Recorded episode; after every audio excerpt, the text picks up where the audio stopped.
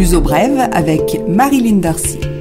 Bonjour et bienvenue dans ce nouveau numéro de L'Ouzo Brève, essentiellement consacré à la situation du coronavirus et ses implications au Portugal. Tout d'abord, et en principe, la troisième phase de déconfinement au Portugal aura bien lieu à partir de lundi 1er juin. Je dis en principe car c'est seulement vendredi 29 mai que le Conseil des ministres déterminera l'encadrement de cette nouvelle période. Pour la première fois, jeudi 28 mai, le nombre de cas positifs a dépassé légèrement les 300, ce qui ne s'était plus produit au cours des 20 jours précédents. Le chiffre de 300 est important, c'est le plancher de l'état d'alerte. Il s'agit d'alertes sanitaires qui concernent les hôpitaux et les services qui accompagnent l'épidémie. Là encore, il faut analyser la tendance sur plusieurs jours.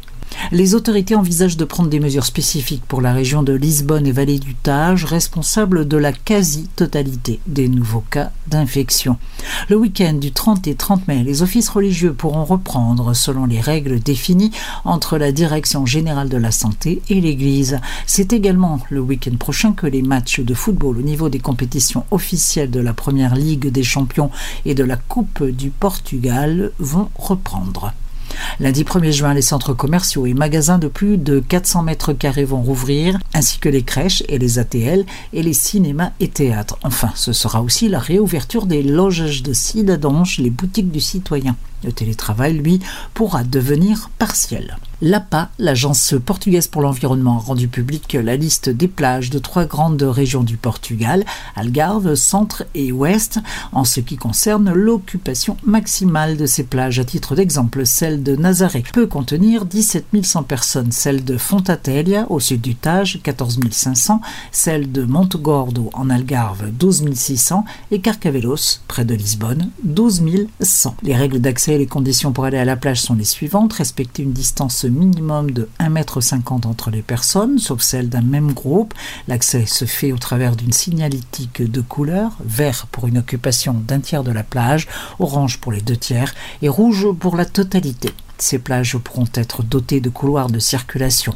Il faudra respecter les distances entre les parasols et les pliants de 3 mètres et les sports collectifs resteront interdits. L'Agence pour l'environnement a mis au point une app Info Plage qui indiquera l'occupation de votre plage préférée. Le Portugal pourrait obtenir 26 milliards d'euros d'aide de l'Union européenne. Une partie proviendrait de subventions à fonds perdus et une autre de crédits à rembourser. Une bonne nouvelle pour le Premier ministre Antonio Costa alors que la situation sociale et économique se désagrège malgré le déconfinement en cours. Le système de chômage partiel actuellement en vigueur devrait évoluer à partir de la fin juin. Aider, les entreprises ne font pas l'effort de redémarrer une activité normale, estime le gouvernement. Parmi les mesures complémentaires, la fin de l'exemption de la cotisation sociale patronale.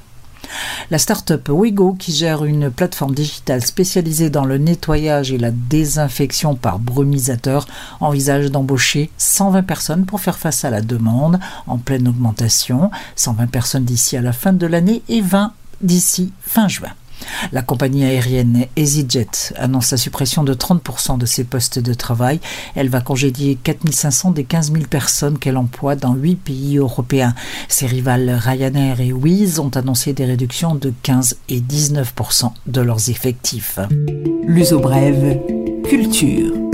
Bientôt, bientôt, plus de propositions culturelles, je vous le promets, mais dès maintenant quelques suggestions. Comme annoncé la semaine dernière, le 3 juin, l'exposition interactive Mythe Vincent Van Gogh, rencontrer Vincent Van Gogh, va rouvrir au public. Cette exposition, qui est une vraie immersion dans l'œuvre du génial artiste, avait été inaugurée juste avant le début du confinement. On pourra donc visiter et s'imprégner de son ambiance si particulière. Il faudra respecter bien sûr les consignes d'hygiène.